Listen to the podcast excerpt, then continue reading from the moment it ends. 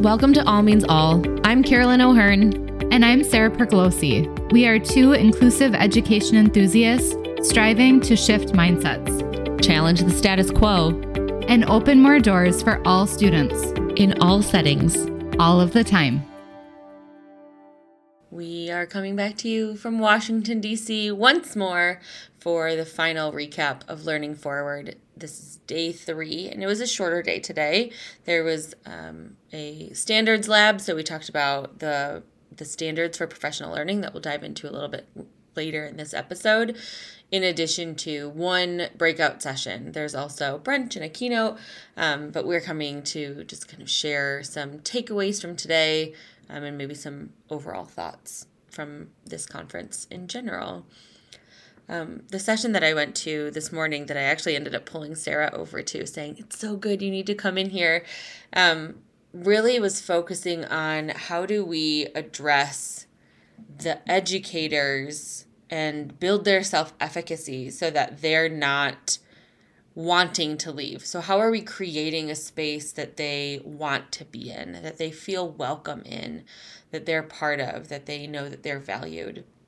And I often think about how we do that with our students, but it really does need to be flipped back to how are we doing that with our educators? How are we doing that with our families? Um, how are we just creating that that open space so that regardless of the conversation we're having, anyone who steps into that space knows that they're welcome and can contribute and be heard. Part of what they talked about is the importance of making sure that we are intentionally designing our environments to also take care of adults, to think about how are they coming into these spaces, how are we welcoming them, how are we checking in. Um, one of the presenters gave an example where Every morning, as a building administrator, she would go to every single teacher, all 70 of them in her building, and check in. And she had said, You know, we do check ins with our students. Why don't we do these same things for our staff? And if we don't take care of our staff, it's really hard to then turn around and ask them to take care of their students.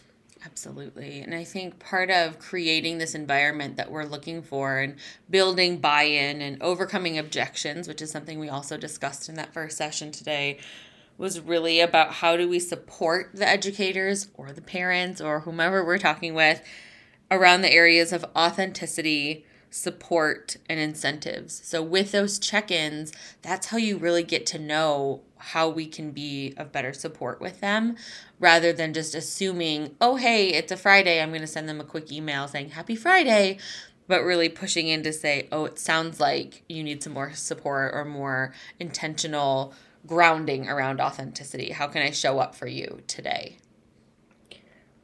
A lot of that comes down to, too, something that has been echoed in every single session that we have talked in with the educators we've had conversations with in the hallways, it comes down to building relationships and building trust. And that isn't, there is no checklist out on this planet that's going to tell you here are the five things you need to do to build trust today. Um, but it really comes down to seeing people, connecting with them, taking time to slow down and intentionally listen. So, not the cosmetic listening where we're listening and we want to hear their response the other big theme I think that was part of this conference was around the standards for professional learning and Learning Forward just released their their latest update in 2022 and it really was a theme in the standards lab where you could go and specifically learn about those or hearing about what they were in different sessions uh, with other leaders and other presenters. And these standards really offer a guide to design and implement and sustain high quality professional learning that leads to an impact on students.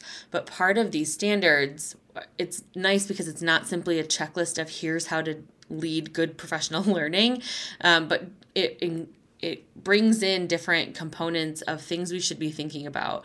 So, what are some areas around the content that we're expecting our students to know? So, what do our educators need to know to teach?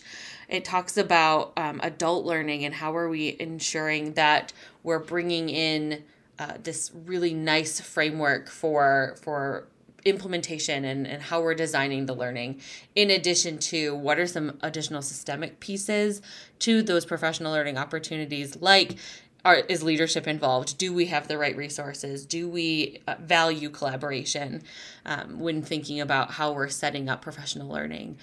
So I think, Sarah, when we are thinking about our two roles on a day to day, we really can Im- incorporate these standards for a lot of different opportunities. But even if we're thinking, how are we presenting ourselves as a school or as a family, these are things that, I mean, there's a little bit more of a stretch, but there's still some really nice connections for beyond simply those who provide professional learning.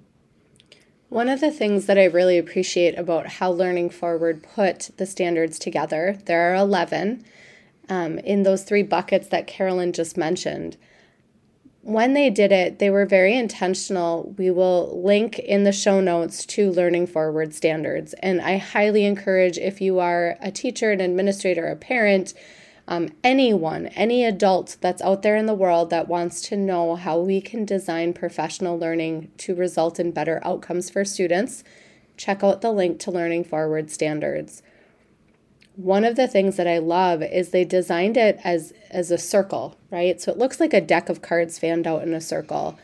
And part of that was because they recognized that we all come to these standards in different roles. And yet, each one of those roles is so important in the outcomes for students. So they designed it so that you can you can approach these standards from those different roles. They designed it as a circle because they recognize that this is cyclical. That was the conversation we started with this morning. There are 11, that is a lot, but it needs to be there. And that we need to focus on all 11 of these. It's not one over the other. And so I think part of what I really loved about you and I diving into these standards and learning more the last couple months is these are the things that we need to be more intentional about as we start thinking. And I know it's crazy, Carolyn, because it's not even Christmas, but you know, as a building administrator, we are starting to think about professional learning for next year. What will that calendar look like? And so we encourage you if you are a leader of professional learning, if you are an administrator, if you are somebody that just wants to know, hey, what is out there, um, check out Learning Forward's website and look at their professional learning standards. I think another piece of these learning standards is around the design, like you've mentioned a few times, that it's like a deck of cards folded out and that it's a circle.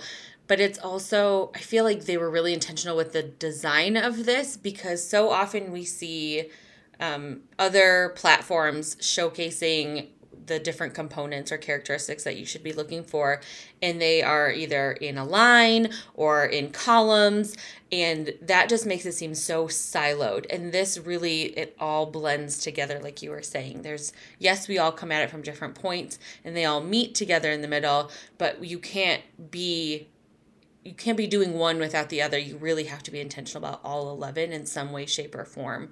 Um, and so it's just a really nice way to, to get some checks and balances if you are providing professional learning. And that could be as simple as a parent training, or you're meeting with parent, or you're meeting with the classroom staff before school, or you are doing a school wide initiative. They're just really nice things to be aware of as you're thinking about how to make the learning stick or help make the learning stick rather. So, Carolyn, this is it. We fly out of DC tonight, thankfully on the same flight. Woo. Woohoo! This is my first Learning Forward conference, and one of the things I will say is the I'm leaving Washington, D.C. exhausted physically, but I am leaving D.C. with hope. We have been surrounded by educators that are passionate and intentional and recognize the challenges that are ahead, but are also incredibly excited and creative to take those on. So, we always talk about finding your people. We have found our people this week. Guys, Jim Knight was here. we were in the same building as Jim Knight. so, find your people. Find them on Twitter, find them in your buildings, and continue the journey. We're not there yet.